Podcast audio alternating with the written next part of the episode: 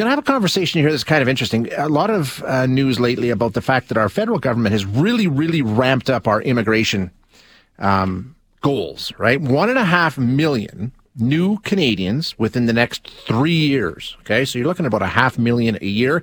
Federal officials say we got to. We have to do this because, as you know, and we've talked so much about um, the economy and all the different sectors that are facing labor shortages. Well, how are we going to fill them? They think immigration is one way of doing that. Um, it's also spiked a lot of concern, though. Uh, people saying, okay, well, where are we going to put these people? We've also got a housing crisis. It's not just a labor crisis that we're dealing with. Uh, it's almost impossible to afford a home in some parts of this country. And if we bring in a whole bunch more people that want homes, that problem's only going to get worse. So what does the data tell us about that? We're going to have a conversation uh, with Ricardo Tranjan, who is a political economist and senior researcher with the Canadian Center for Policy Alternatives. Ricardo, thanks for joining us. I appreciate your time today. Good morning. So the concern here, and you know, I mean, on the surface, it makes sense, right? If we're bringing in hundreds of thousands of newcomers every year when we already have a housing crisis, we can only make the housing crisis worse. I mean, that's the complaint that we're hearing, right?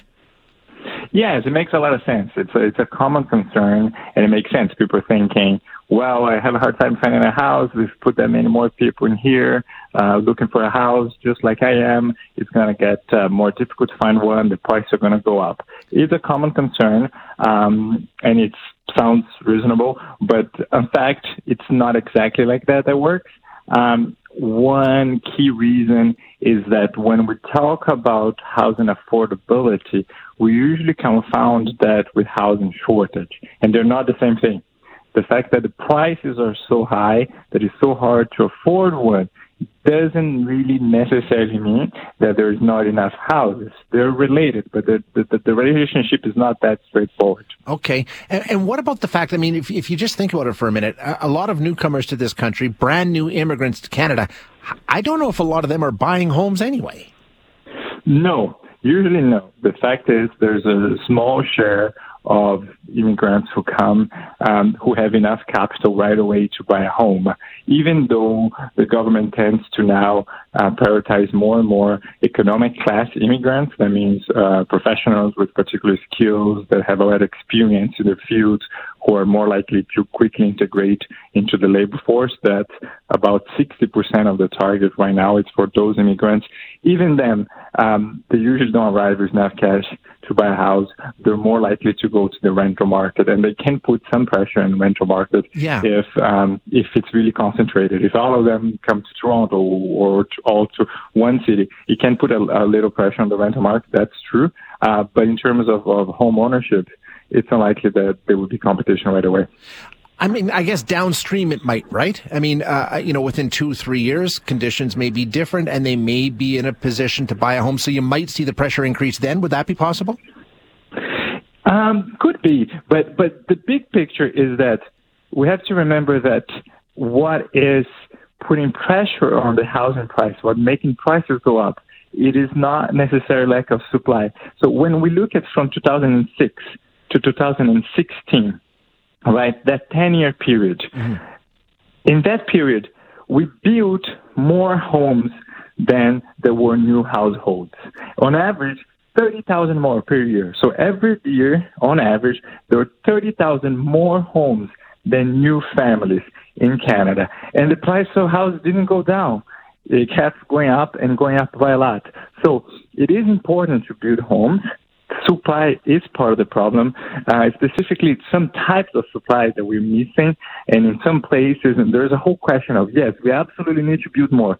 But building more doesn't always bring prices down. And for the last ten years, what we have seen is not a shortage of number of houses. It's a market that is largely unregulated. It's credit that is really easy to access and it's really cheap. A number of other factors that are driving prices up. So it's not necessarily just the people that we have. It's the rules that we have that are driving prices up. Interesting. So I think a lot of us would just think, oh, it's supply and demand. We've got, we don't have enough houses for all the people that want them. Therefore, they cost more. But you're saying it's a lot more complex than that.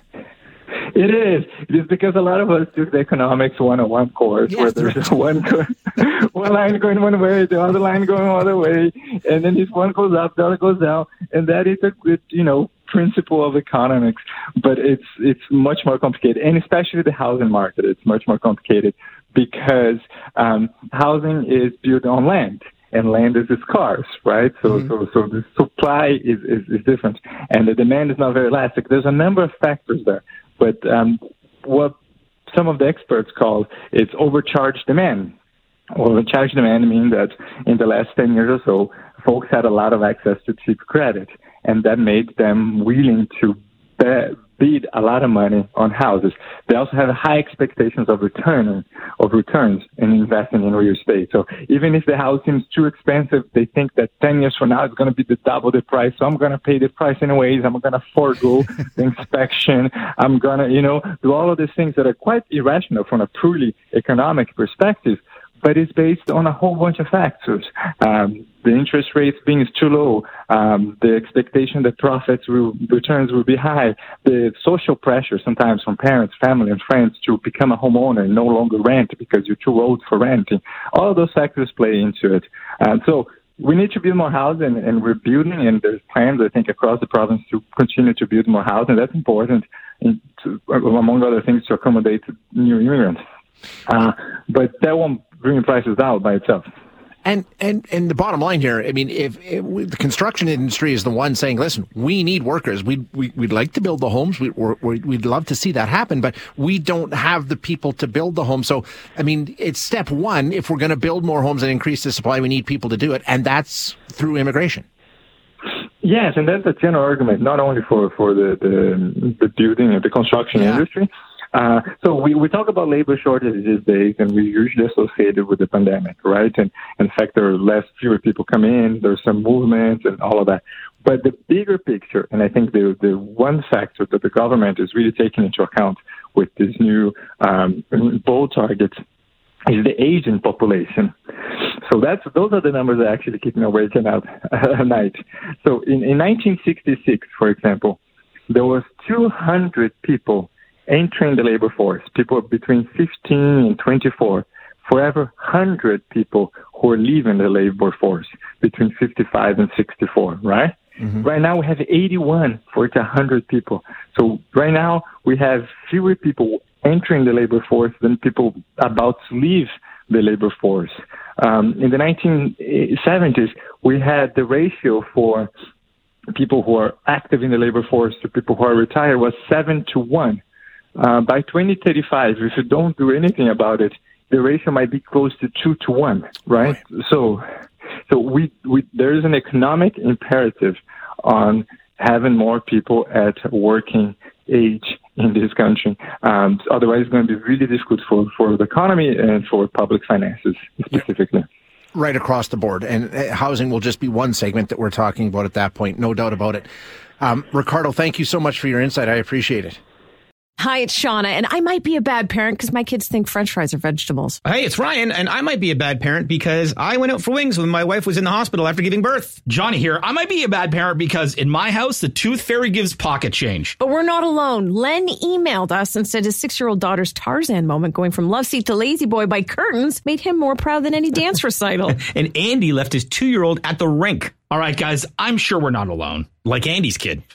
For stories and confessions like this, make sure you check out our podcast. It's called Bad Parents, and it's available wherever you get your podcasts. I left a glove at the rink.